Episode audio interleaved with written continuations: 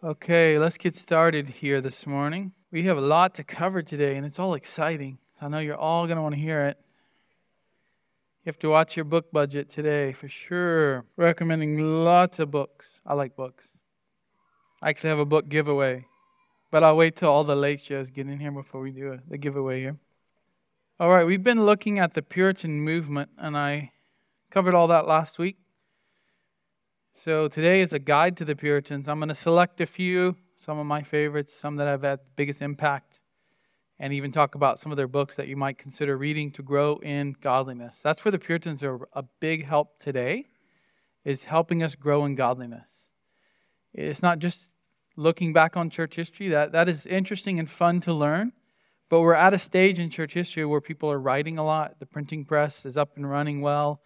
Books are being written and sold in their day.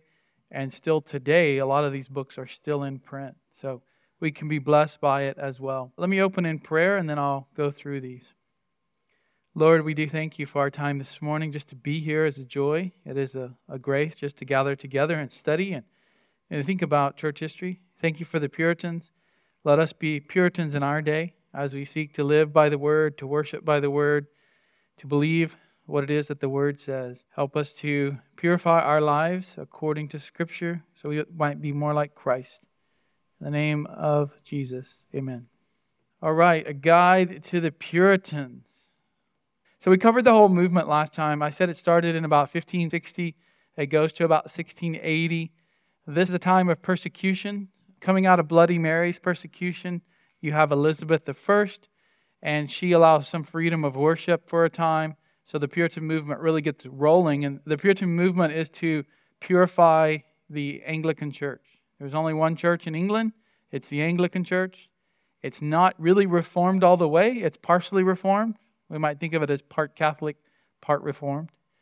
And the Puritans wanted to go all the way with it and get it fully reformed, like they were doing in Geneva, like they were doing in Zurich, like they were doing in the Dutch countries, like they were doing in many areas. But they did not get to do that because of persecution. And when the persecution stopped, the movement kind of faded away. And you do have others. There's a debate. You know, I think recently I was talking with somebody. Who's the last Puritan? You know, is it 1680 roughly, or is it Jonathan Edwards in the 1700s, or Charles Spurgeon? Or some will say Martyn Lloyd-Jones was a Puritan. And some even say today you have men like R.C. Sproul and John MacArthur who are Puritans. So technically, the movement's over by the end of the 1600s. But there are men who stand in that, in those shoes, we might say, later on in history. And we'll get to them. But today, I just want to cover the period that we've already looked at and recommend some resources. There's really two resources on this screen that help you understand the whole movement. One is Meet the Puritans, a guide to modern reprints. Basically, everything I'm going to tell you today comes from Meet the Puritans in some way.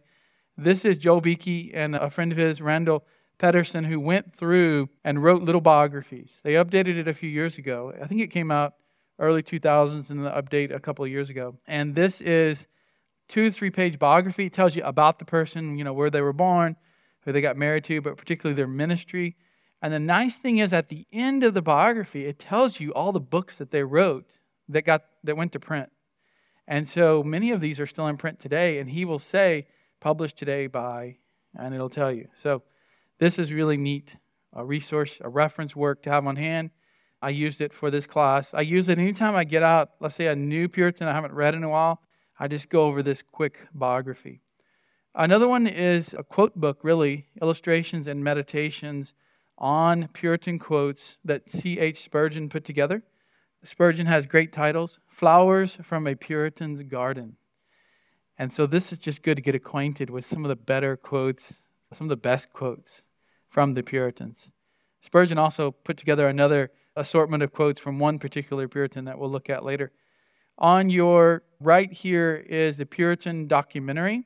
Came out three, four years ago now.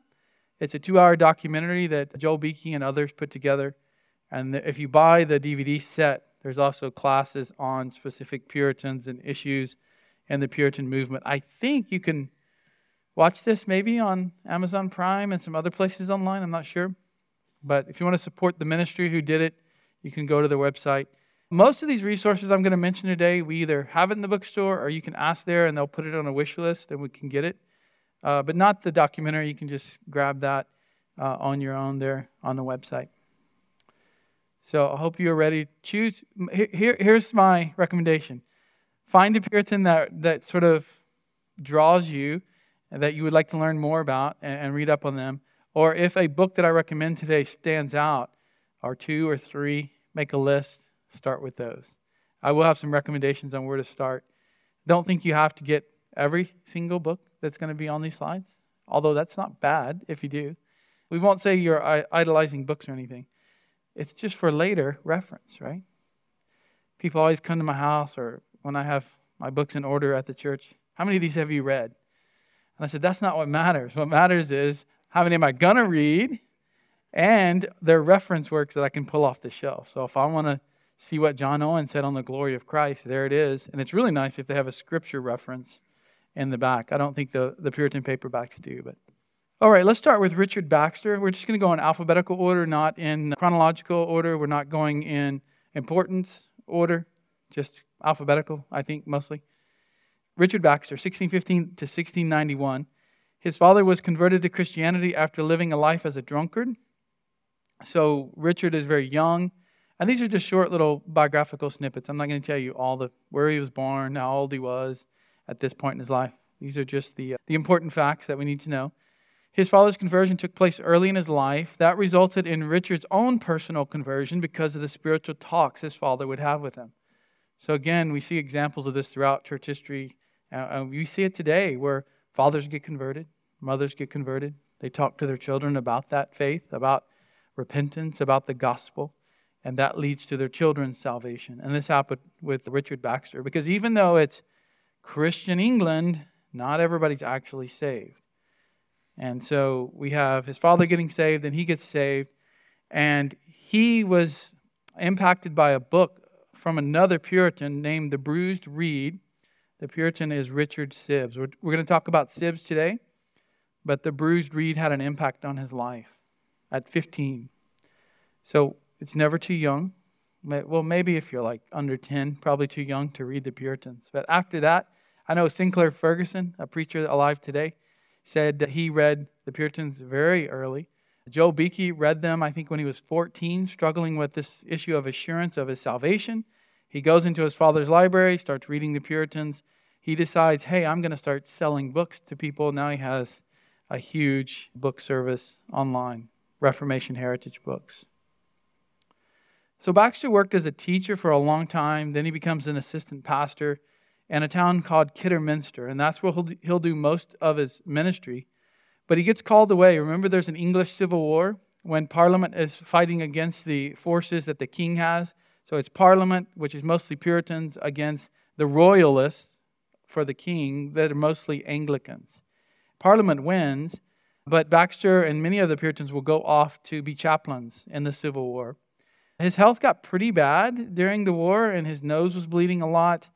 And so he thought he was about to die. And he said, I got to write one thing before I die. Basically, he said, I've got to do it. So he writes this huge book, The Saints' Everlasting Rest. The Saints' Everlasting Rest.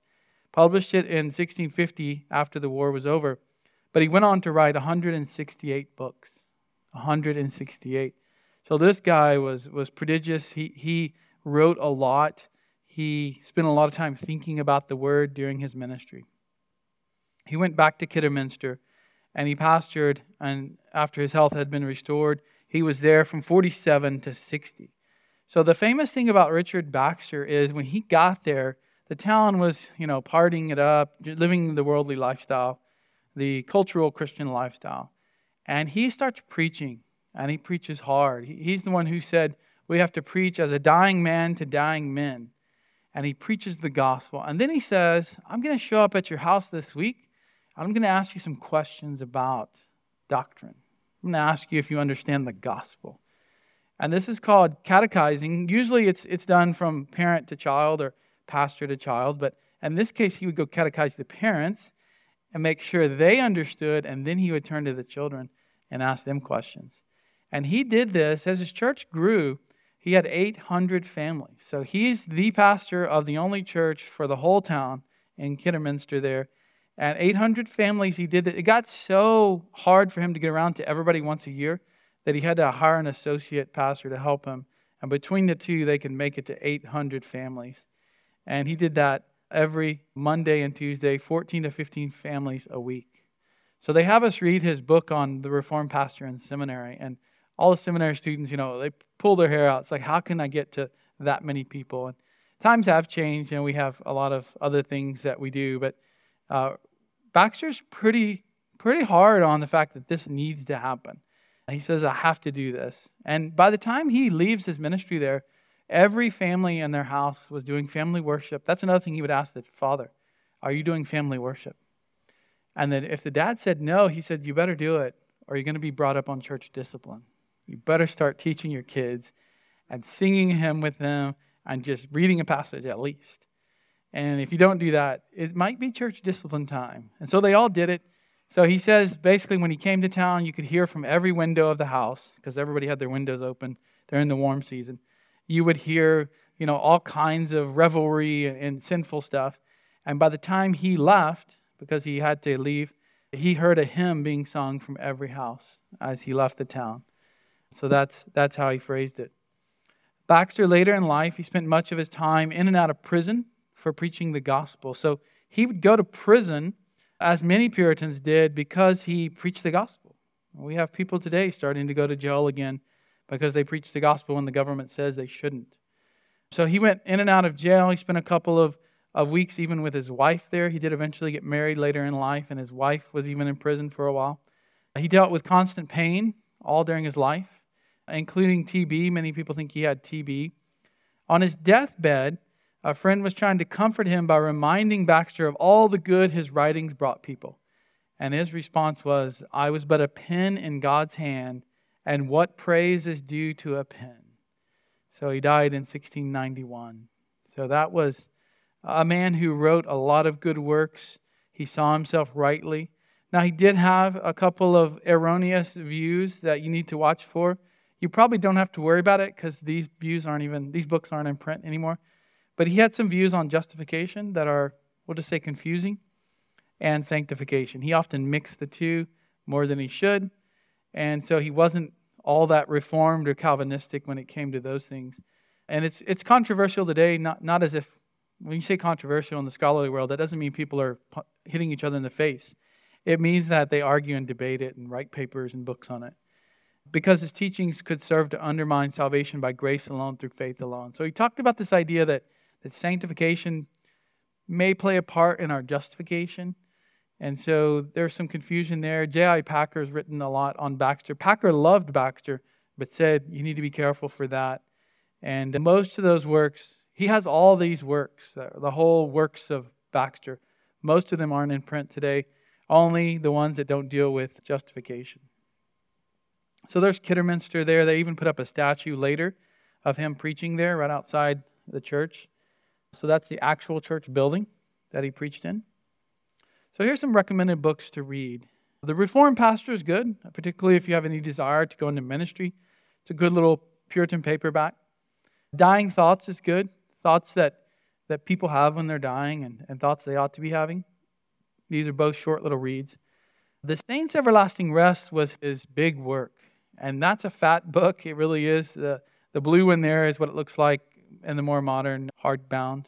And then that purple one is on Audible. That's a great Audible narrator that goes through that. I've told many people to listen to the Saints' Everlasting Rest if you have an Audible account. It's not always easy to listen to theological works as you're driving down the road or doing housework. You can't double speed this for sure if you're a double speeder. Don't even think about it. You're going to miss most of it.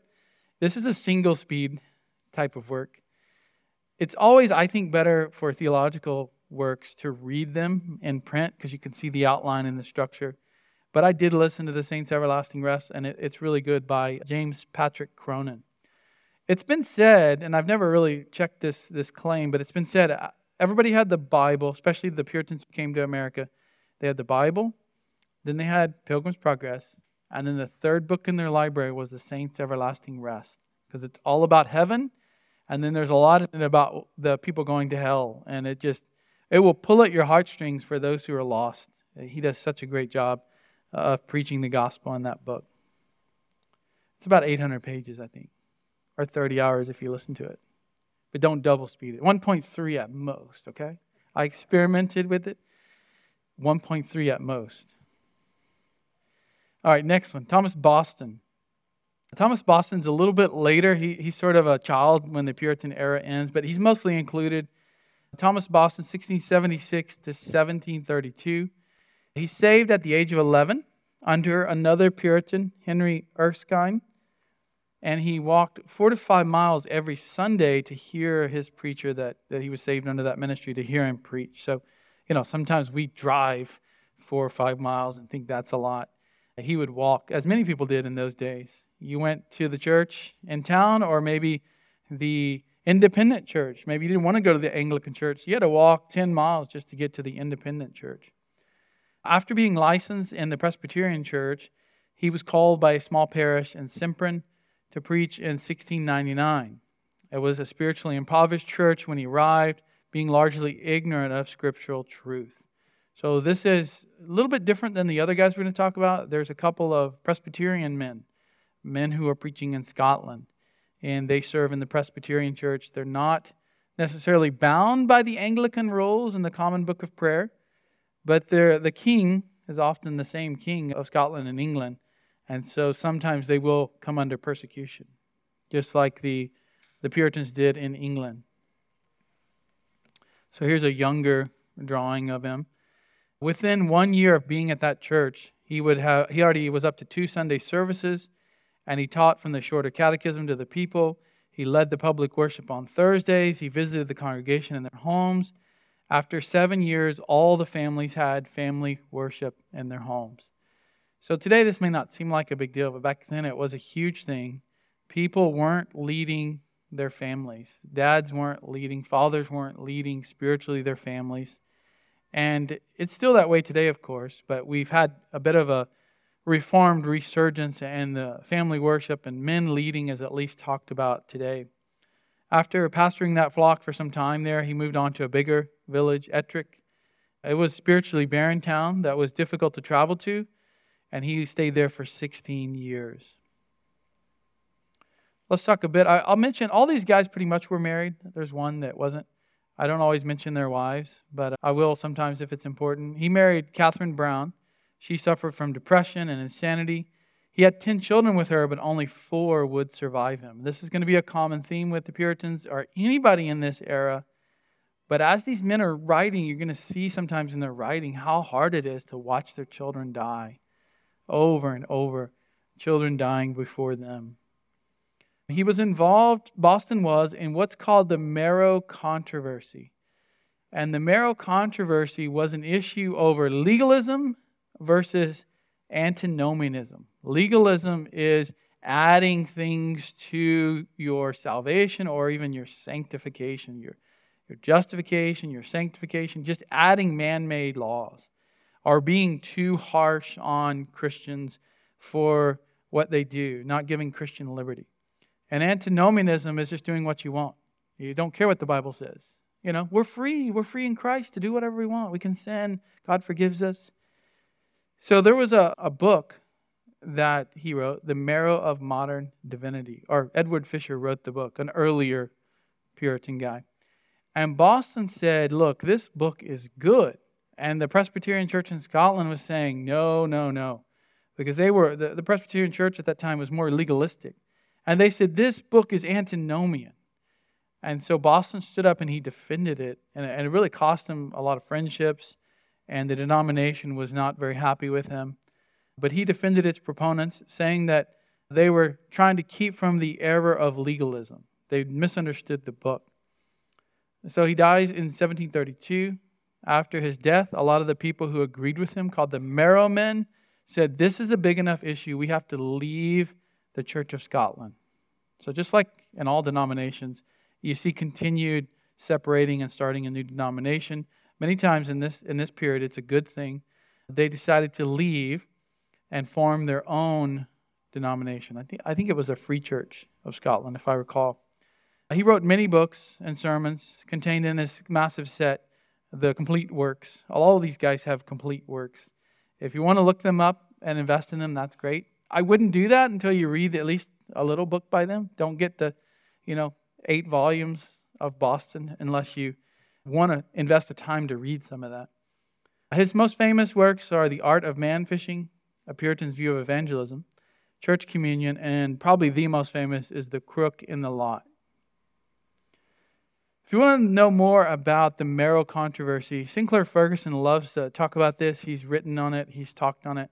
He even put it in a book that came out a few years ago called The Whole Christ.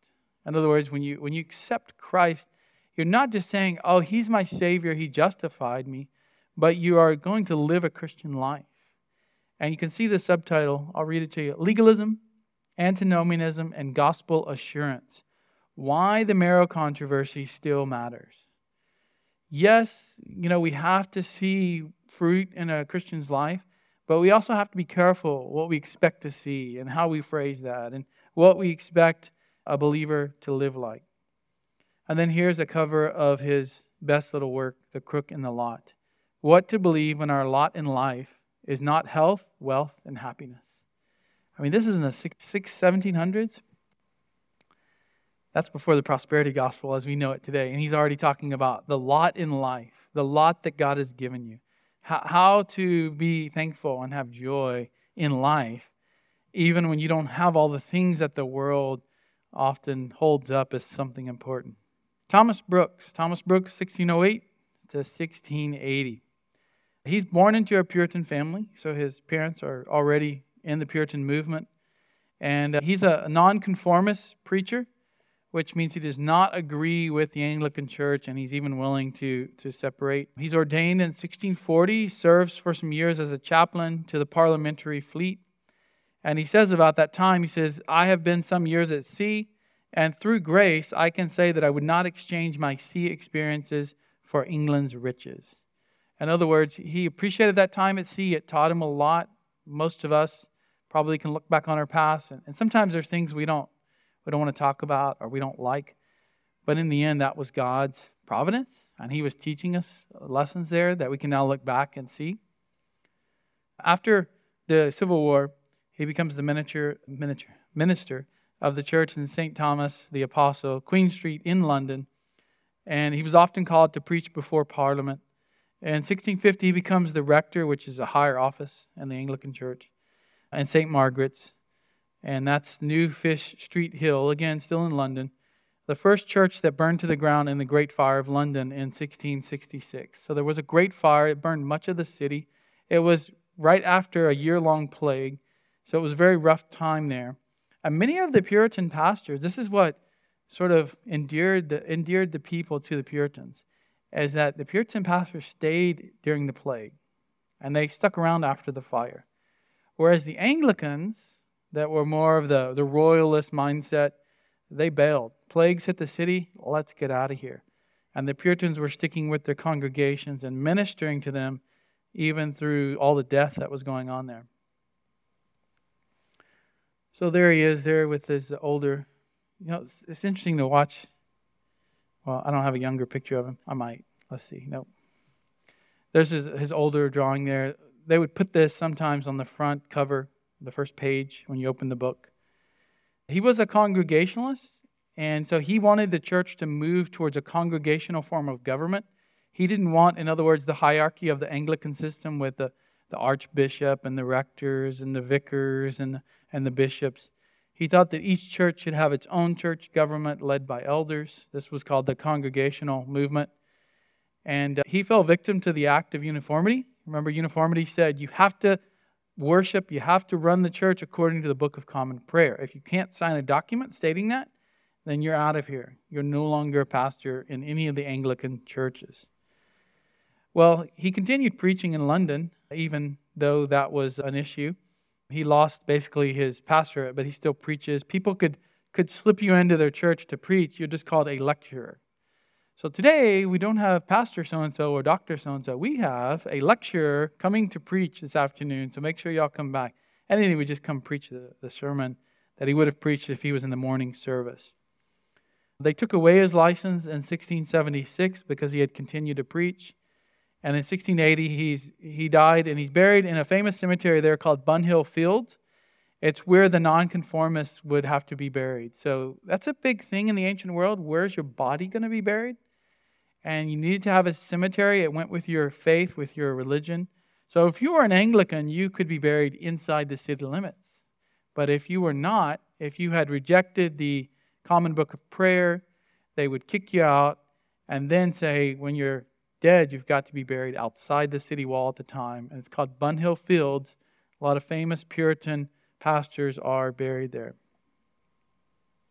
Some books to get. So here's Spurgeon again Smooth Stones from Ancient Brooks.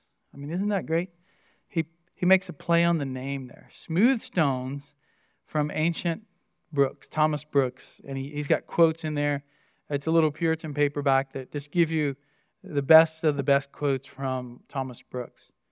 Probably his most famous work, and the one that I really recommend you read Precious Remedies Against Satan's Devices. Satan's always trying to, I just dropped out. Satan's always trying to attack us, he's trying to tempt us, he's trying to trick us. And so Brooks gives us some help with that. He gives us some remedies, and they're, and they're not just remedies, but they're precious remedies against Satan's devices. Also, I, I put this paperback on here, Puritan paperback, an ark for all God's Noahs. I mean, these guys have a great way of, of putting their titles up. All God's Noahs in a gloomy, stormy day. You can already get a sense of how they're, they're warming the spirit, how they're encouraging. Heaven on earth. Thomas Brooks talks about assurance, how we can have assurance in this life. And that's what heaven on earth is all about. So these are some of the Puritan paperbacks. The Puritan paperbacks bring out the best of his works from an author and then put them in these little paperback forms and they update the language just a little bit so you don't have to struggle as much with it. If you go back and buy like the, the whole set of Thomas Brooks, you're going to get the original, the way he wrote it. Maybe a couple of letters are changed, like that weird S thing that looks like an F at this time. But for the most part, it's what he wrote with slight updates. The Puritan paperbacks go a little further and update it, make it easier for us. Anybody read Brooks, Boston, or Baxter? Nobody? Okay. Anybody read Bunyan? I know we had a Pilgrim's Progress. Who's read Pilgrim's Progress? Yeah? Good. So, John Bunyan, he, he's really a mountaintop of the Puritan writings. Well known, great preacher, great writer. 1628 to 1688. So, just think in, what is that, 60 years? You know, he can get so much done in 60 years. So, for those of you who are 60 or above, you know, got to get busy because we're going to talk about all he did in his 60 years. He was not educated. All these other guys, I hadn't even mentioned it, but they go to Cambridge, they go to Oxford.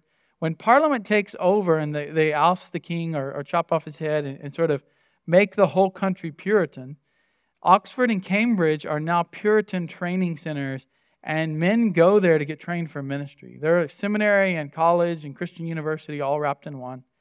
Well, Bunyan didn't have that opportunity. He didn't have the money. He only had about two to four years of, we might call, childhood education.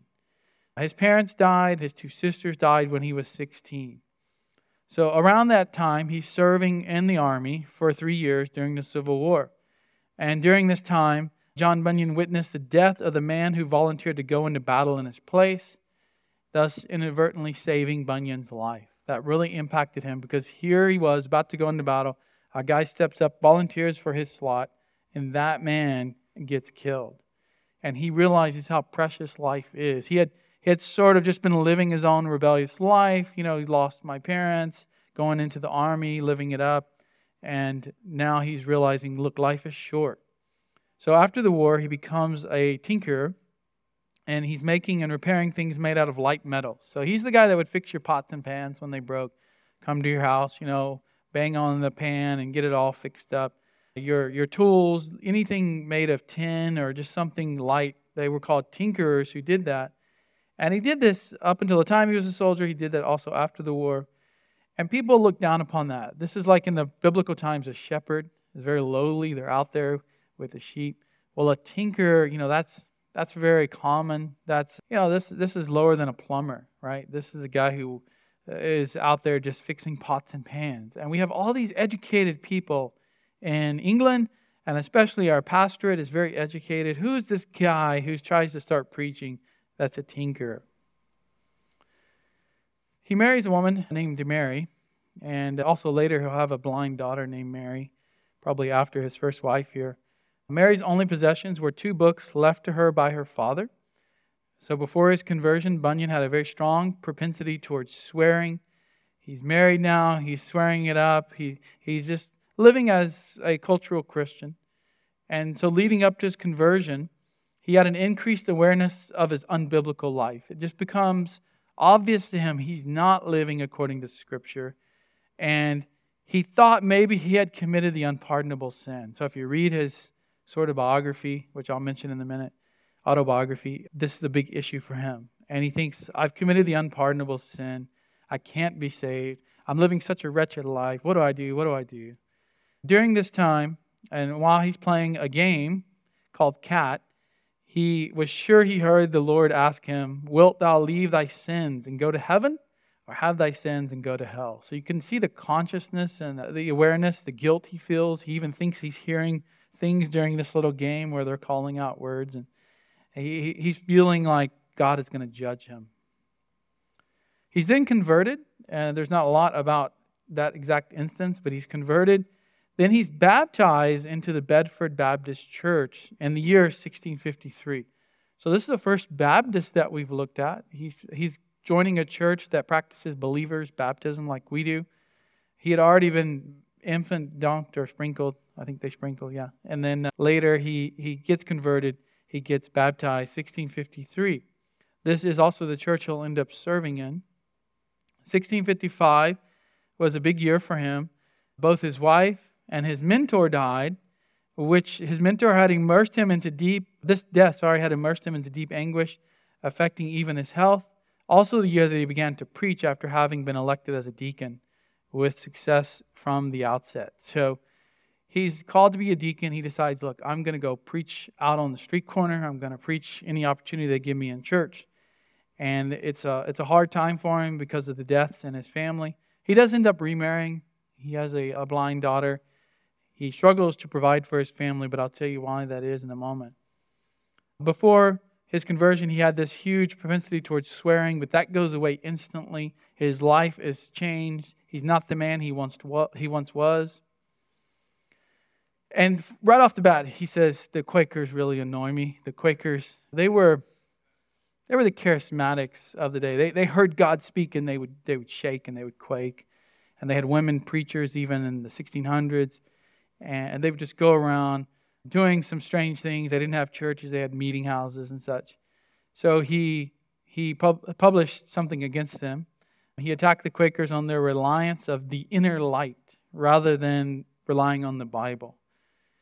So now we're at the time of Charles II. He's come back. He's been brought back. This is Charles first son. After the Puritan era, he's, he comes back and he takes over. He sets all these laws into effect that are going to make it really hard for Puritans. He eventually ejects them from their churches if they're in the Anglican church. And uh, so Bunyan is going to suffer because he's preaching. Even though it's a Baptist church, he is preaching sometimes outdoors.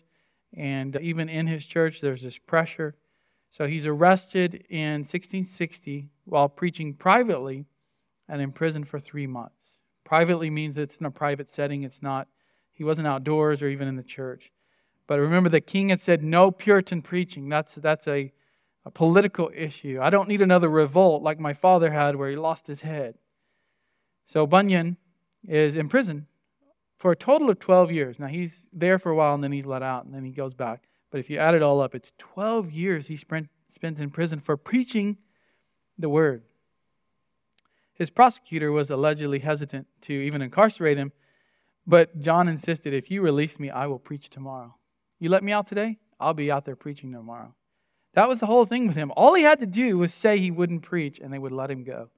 And he said, Here's the truth I'll be preaching tomorrow. So this comes up a lot. About a year ago, when was it James? What was his last name in Canada? James Coates gets put in jail for preaching. And all of a sudden, you see all these Bunyan quotes going around, which I'll show you some more in a minute because he was just showing up to church preaching on Sunday. They don't arrest everybody in the church. They arrested James Coates, the pastor, and he served 30 days, 60 days in jail? 60 days, I think, before they let him out. They just let him out. They just said, uh, okay, we're going to let you go now. Well, here's Bunyan in and out of jail for 12 years. He said, I'll stay in prison till the moss grows on my eyelids rather than disobey God. And there's even, you can read accounts where his wife would come and see him. And, you know, it wasn't like jail today, although jail today is sort of a resort in many places. He had a desk, he had books, he could write, he could have visitors come into the cell. They would give him money. And so he writes during this time, but he tells them, Look, if you let me out, I'm going to go preach. And they eventually would let him out. Then he'd go preach. Then I'd stick him back in jail. And he said, I'll just stay in prison because I can't disobey God. I'm a preacher, I'm a pastor. I have to preach the word. I'm called to do it. Well, that's probably good for us because while he's there, not so good for him to be in jail, but it's all in God's providence because he writes The Pilgrim's Progress. The second most popular book in Christianity, at least up until modern times, after the Bible, is The Pilgrim's Progress. Uh, this book made him the best well known nonconformist. He, he doesn't conform to the Anglican Church, he's, he's part of a, a separate church called the, uh, the Bedford Baptist Church. And he's arguably one of the best allegories this book is ever written. Many of the uses in the story come from images in his own world. Even the characters are, in some cases, reflections of people he knew. So if you read it and then you read about his life, you can see where he got some of those characters. He was able to support his family by ministering to a group inside the prison, a prison ministry, who then gave him money because the families would give to their kinfolk in prison, who then could buy food and resources. And so they would give him a little money so he could support his family. His wife would come see him, even his daughter, who's blind, they would come in and they would just say, you know, why, why do you stay in here? You could be out. And he would just tell his wife, you know, I have to, I have to preach. That's what I have to do. That's what I'm called to do. And she understood, but it was also a hard time for them. His possessions while in prison included two books. He had John Foxe's Book of Martyrs, which we talked about, and the Bible. He had a violin that he made out of tin because he could do that. He was a tinker, and a flute that he made out of a leg of a chair, and an inexhaustible supply of pen and paper. That was it. He writes this massive, awesome work called Pilgrim's Progress. Very influential, very influential on Christianity, especially Reformed Christianity, since he wrote it. So there was the, the cover page. You would open the hard hardback, and there it is. And so it starts out that he's he's having a dream in his cell, and he dreams this dream, and then it starts the story. You see that see that F looking thing, Pilgrim's Progress. If it's an S before the end of the word, it looked kind of like our F today. So that's where a lot of the works that you can buy today have corrected that because it's, well, I won't say corrected, they've changed it so we can read it faster. The Pilgrim's Progress from this world to that which is to come, delivered under the similitude of a dream, wherein is discovered the manner of his fetting out, his dangerous journey, and safe arrival at the desired country by John Bunyan. The third edition with additions. So this was the kind of title that a Puritan, that's, that's kind of short for a Puritan book it needs to be about four more sentences to be a real Puritan because that's the advertisement for the book. You're in the bookshop, you open the cover, let's look at this. What's this book about? And they would just stuff a lot of words on that page to tell you what the book was about. So here's some images. I think most of these are from the original, the drawings that they included in there. There's the pilgrim caught by giant despair. If you haven't read it, you really should. Get, get the modern edition first, unless you just love to read older writing. Get the modern edition. That's, that's what we carry here. Then, if you decide to read it again, you can go back. We, we did the older edition with the family, and I think some of the kids were too young to appreciate the more King James type of language. So get the modern edition, read that one first. Here's Christian before the cross when his burden falls off his back. Here he is fighting Apollyon. He's got, by this time, he's got his armor, the armor of God on. So just great pictures, great allegories of actual teachings and scripture. And you can even get Pilgrim's Progress where it has all the verses at the bottom and citations that he's using there. His possessions while in prison, I already went over this slide. So he's released in 1672 when Charles II issued a new declaration. And the same month of his release, he becomes the pastor of St. Paul's Church. And May 9, 1672, he receives one of the first licenses to preach under the new law. So he's let out of jail. He's given, okay, you got a license to preach. There's some freedom right now. But he's imprisoned again in 1675 for six months because Charles II changed his mind. He said, You know, I changed my mind. There's too much freedom with these Puritan preachers. I'm withdrawing that declaration. And he's not again in prison after this due to his popularity. He's so popular with Pilgrim's Progress. He's a popular preacher. And so the people won't allow for it. Now the king has to decide okay, is this guy a big enough issue I put him in jail, or is that going to cause more people to riot than if I left him out preaching? And so he leaves him out he he's not given he's not again in prison due to his popularity having some number of 4000 parishioners and having established over 30 new congregations see that's what the puritans would do if they couldn't preach one area they would just go to the next so by this time he has 4000 people wanting to hear him preach listening to him regularly this was the day of we won't say mega churches because that's a bad term these days but there were a lot of people coming to hear these guys preach and they weren't always just little churches in the middle of nowhere. That's fine. That's you can be faithful with that as well. But there were also large congregations in London, especially, that would listen to men like this. The Quakers, ironically, helped him get out of jail the last time. The king wanted a list of men to pardon, and some influential Quakers got Bunyan on the list. Before his death, Bunyan had managed to publish nearly 60 books and tracts and he dies on a ride to London to resolve a dispute between father and son. He caught a cold, got a fever, and died in 1688. Now, I've got to give you some quotes at this point because Bunyan has great quotes. Most of them on prayer, so you can tell what his most influential book, other than Pilgrim's Progress, was. It's his book on prayer. Prayer will make a man cease from sin, or sin will entice a man to cease from prayer. Pray often, for prayer is a shield to the soul, a sacrifice to God, and a scourge to, for Satan. He who runs from God in the morning will scarcely find him the rest of the day. And, uh, you know, sometimes we say, yeah, we can pray at night. We can read our Bibles at night. Yeah, we can. But this also proves practically to be true many times. You can do more than pray after you have prayed, but you cannot do more than pray until you have prayed. Pray often, for prayer is a shield to the soul, sacrifice to God, a scourge to Satan. What God says is best is best, though all the men in the world are against it. Wow, this is a good one because there's going to be plenty of times when people say that's wrong. What you believe is wrong, but it's right there in the Bible. He that is down needs fear no fall. He that is low, no pride. He that is humble, ever shall have God to be his guide. So once you're already as low as you can go, you've been humbled, you can't go lower. God is your God there. This book, the Bible, will keep you from sin, or sin will keep you from this book. I really like that quote. You know, you can either read the Bible and it'll help you fight sin, or sin's going to keep you from reading the Bible. Here's what John Owen said. He, John Owen was one of the greatest Puritan theologians, if not the prince of Puritans. And he was asked about John Bunyan. The king said, the, the king who sometimes was friendly with the more educated people like John Owen, he, he asked, Why does a great scholar like you, Owen, go out to listen to this tinker preach? And Owen said, I would willingly exchange my learning for the tinker's power of touching men's hearts. So John Owen could write theology like nobody's business, but when it came to actually preaching the word to the everyday average citizen, Bunyan could touch their hearts like no other.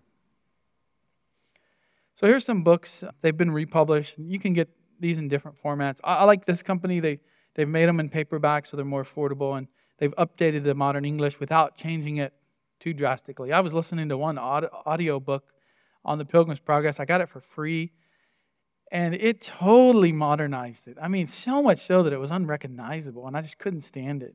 You need to update the language to make it smooth, but not change the story.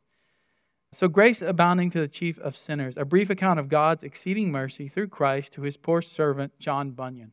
This is sort of his autobiography of how he came to faith and the struggles that he had. Then there's Pilgrim's Progress. If you haven't read that, you really should. And then another book, sometimes that's often is, is forgotten, another allegory. It's called The Holy War, made by Shaddai upon Diabolos for the regaining of the metropolis of the world. We read some of that as a family. That's, that's a little more challenging than Pilgrim's Progress, but still some good allegories there, some good illustrations of biblical teaching. As far as his didactic, his teaching material, the book on prayer, I quoted a lot from already. Also, his book on the fear of God is really a good short treatment on the fear of God, something completely lacking in today's Christianity. Come and Welcome to Jesus Christ. This is a little book on the gospel. And then the acceptable sacrifice, how we are to live our lives for Christ. And so you can already see how readable he is. They have four Puritan, I think they have more of John Bunyan's in the Puritan paperback series. All right, we're still in the B's, and we only have 10 minutes left. All right, Jeremiah Burroughs, 1640, 1600 to 1646. In the, the last few years of his life, he becomes known as the Prince of Preachers in London. He Now, later, Spurgeon's going to take that title and keep it, but at this time, Jeremiah Burroughs' preaching makes an impact. He pastored two large congregations and so sometimes they wanted a Puritan preacher really bad, or they didn't have a preacher, and he could go across town. He's also invited to preach before the House of Commons and the House of Lords. So he's well recognized during the Puritan time that the Parliament is, is ruling there under Cromwell. He's a member of the Westminster Assembly. Burroughs sided with the Independents. So most of the people there are a more Presbyterian majority, or they were coming out of the Anglican Church wanting a Presbyterian form of government. There were a few who wanted independent. They didn't want that kind of hierarchy, that kind of denomination, we'll say. They wanted to be an independent church. Uh, but he was more moderate. He didn't want to completely throw the whole thing just because of that. He knew that ecclesiology was important, but it's not the only issue. So he said a good variety of opinion is, is not incompatible to the Westminster Assembly. Burroughs was considered one of the leading Puritans of his time. He was also a prolific and highly esteemed writer, many of his books being published after his death. Exposition of Hosea, and probably the one you've heard of, The Rare Jewel of Christian Contentment. This is likely his most famous one. There's another book on contentment I might get to today that I also like, but this is his best. You should read that one, The Rare Jewel of Christian Contentment. Jeremiah Burroughs. There's also a little set by Soli Deo Gloria, which R.C. Sproul used to run, but I think they sold it to Reformation Heritage Books. Anyway, there's like six volumes in there gospel worship, gospel reconciliation, titles like that. But this is a good place to start. Anybody read Rare Jewel? Nobody? All right. Y'all are all content, huh? You don't need this. Stephen Charnock. 1628 to 1680. So some of these guys will spend a little less time on, like Burroughs and Charnock.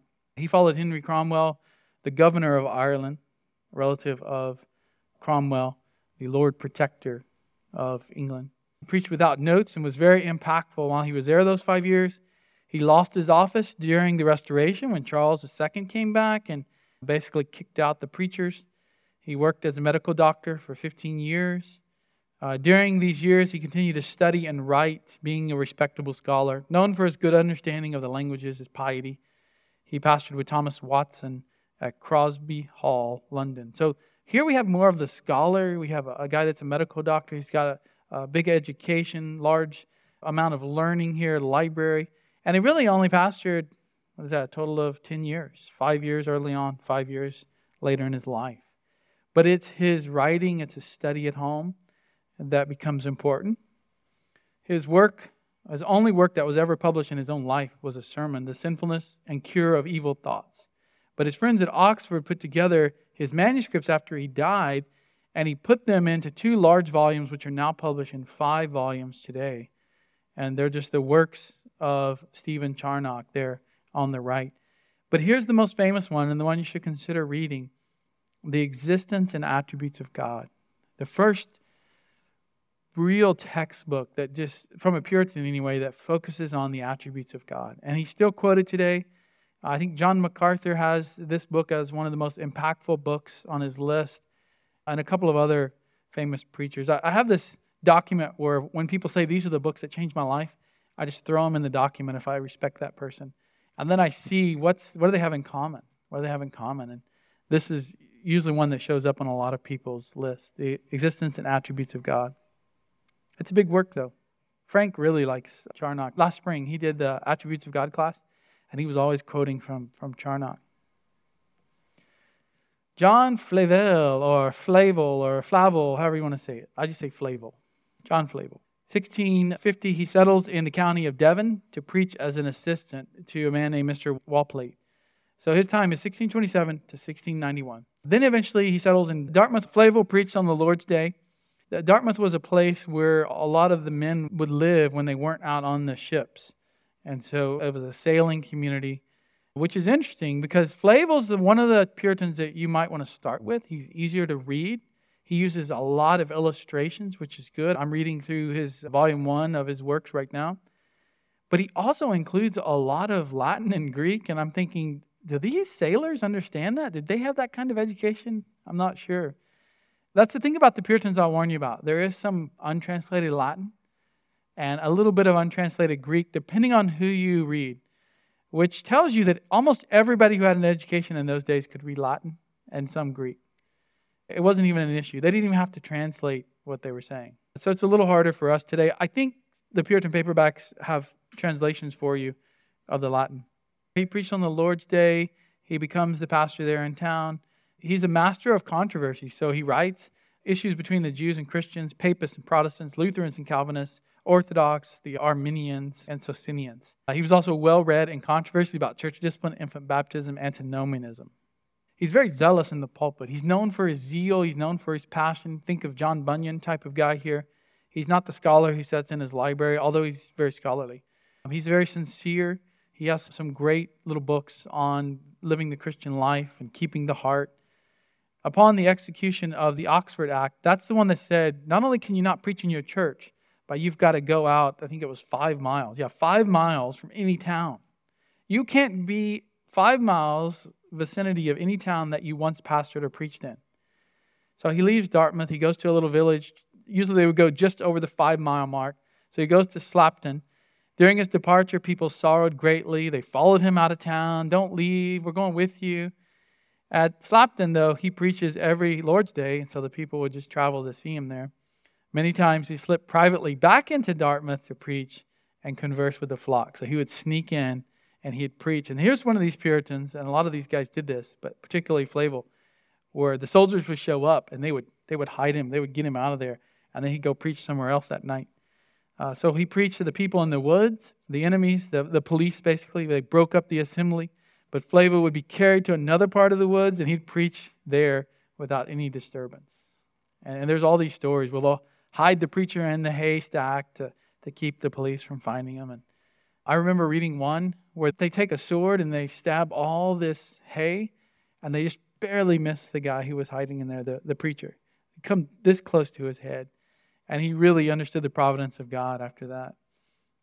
During the first indulgence that, that King Charles granted, Flavel comes back to Dartmouth and preached freely to all that would come. Then they took it back, and he made it his business, notwithstanding to preach in season and out of season. He seldom missed an opportunity to preach on the Lord's Day. Here's a guy that can get arrested, thrown in jail. And he's like, I don't care, I'm going to preach. And, you know, he didn't stay when they showed up. You know, he took off, but he came back as soon as he could to preach again. When persecution against the nonconformists picked up again, he left to go to London, bigger city. You can hide out better there in churches. In London, though he's captured, he's put back under house arrest in his hometown in Dartmouth. There, his flock would visit him every day during the night, and on the Lord's day to pray, sing, and hear his discourses. He's just preaching from home now. There he remained with his flock until he died. Some books, The Mystery of Providence. Mystery of Providence, very impactful book on God's providence, God's sovereignty. Keeping the Heart, How to Maintain Your Love for God. This is a great book on sanctification. And we all go through sufferings, so better to be prepared for it. So his book on preparations for sufferings. Recommend those three. Flavel's a good one to start with. There's two Puritans that are good to start with.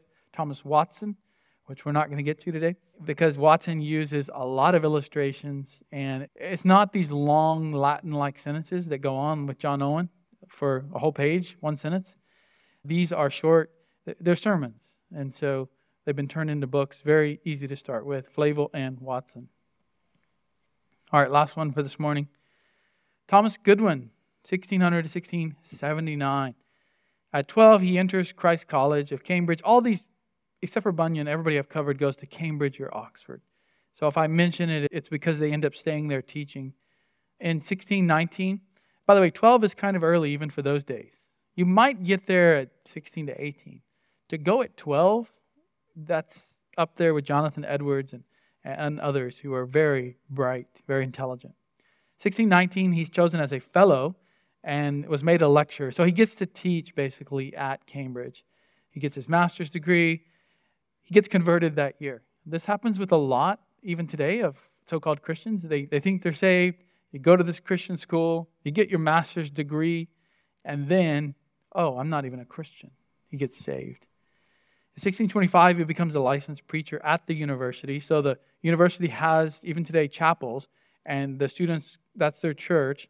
And so he's preaching there. He becomes the vicar of Trinity Chapel there.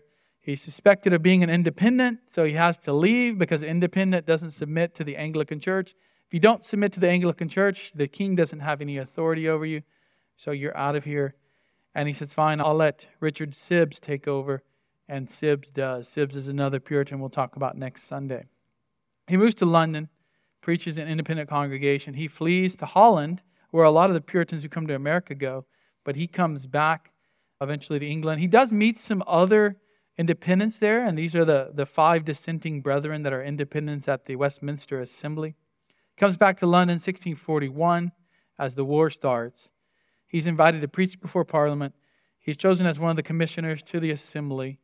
He's appointed by Cromwell to be a lecturer at Oxford, and he's made president. Now he'll hang out at Oxford for a while until he gets kicked out there. So I better stop there, but I did get Goodwin Works for Christmas this year. My family convinced my mom to buy it for me. And I've been reading some of his sermons that go along with the Romans passages that I come across that he's already preached on. And it's very good. It's very, very much more the average preaching style that I would expect from a Bunyan and not necessarily a Goodwin or an Owen. So I've been enjoying it. We'll pick up here next week Book giveaway. Nobody reminded you. Nobody wants the glory of Christ by John Owen. We didn't even get to John Owen. Book giveaway. So tell me, raise your hand if you have read zero Puritan books, but you can remember something we talked about last week. Okay. All right. Of you four that were willing to raise your hand, what's the most important thing you've learned in church history so far in this class from back to October? Anybody? Just name something. Great schism. All right, you get this, Chad. The glory of Christ. Abridged and made easy to read by R.J.K. Law. So, excellent. I'll give it to you after we pray. Lord, we do thank you for what we've learned this morning. Let us read these works, get into the lives of these men who understood the scriptures, they applied it to their sanctification. Help us to be more godly and more Christ like. Let us stand on the shoulder of these giants. Let us serve you, O Lord. In Jesus' name, amen.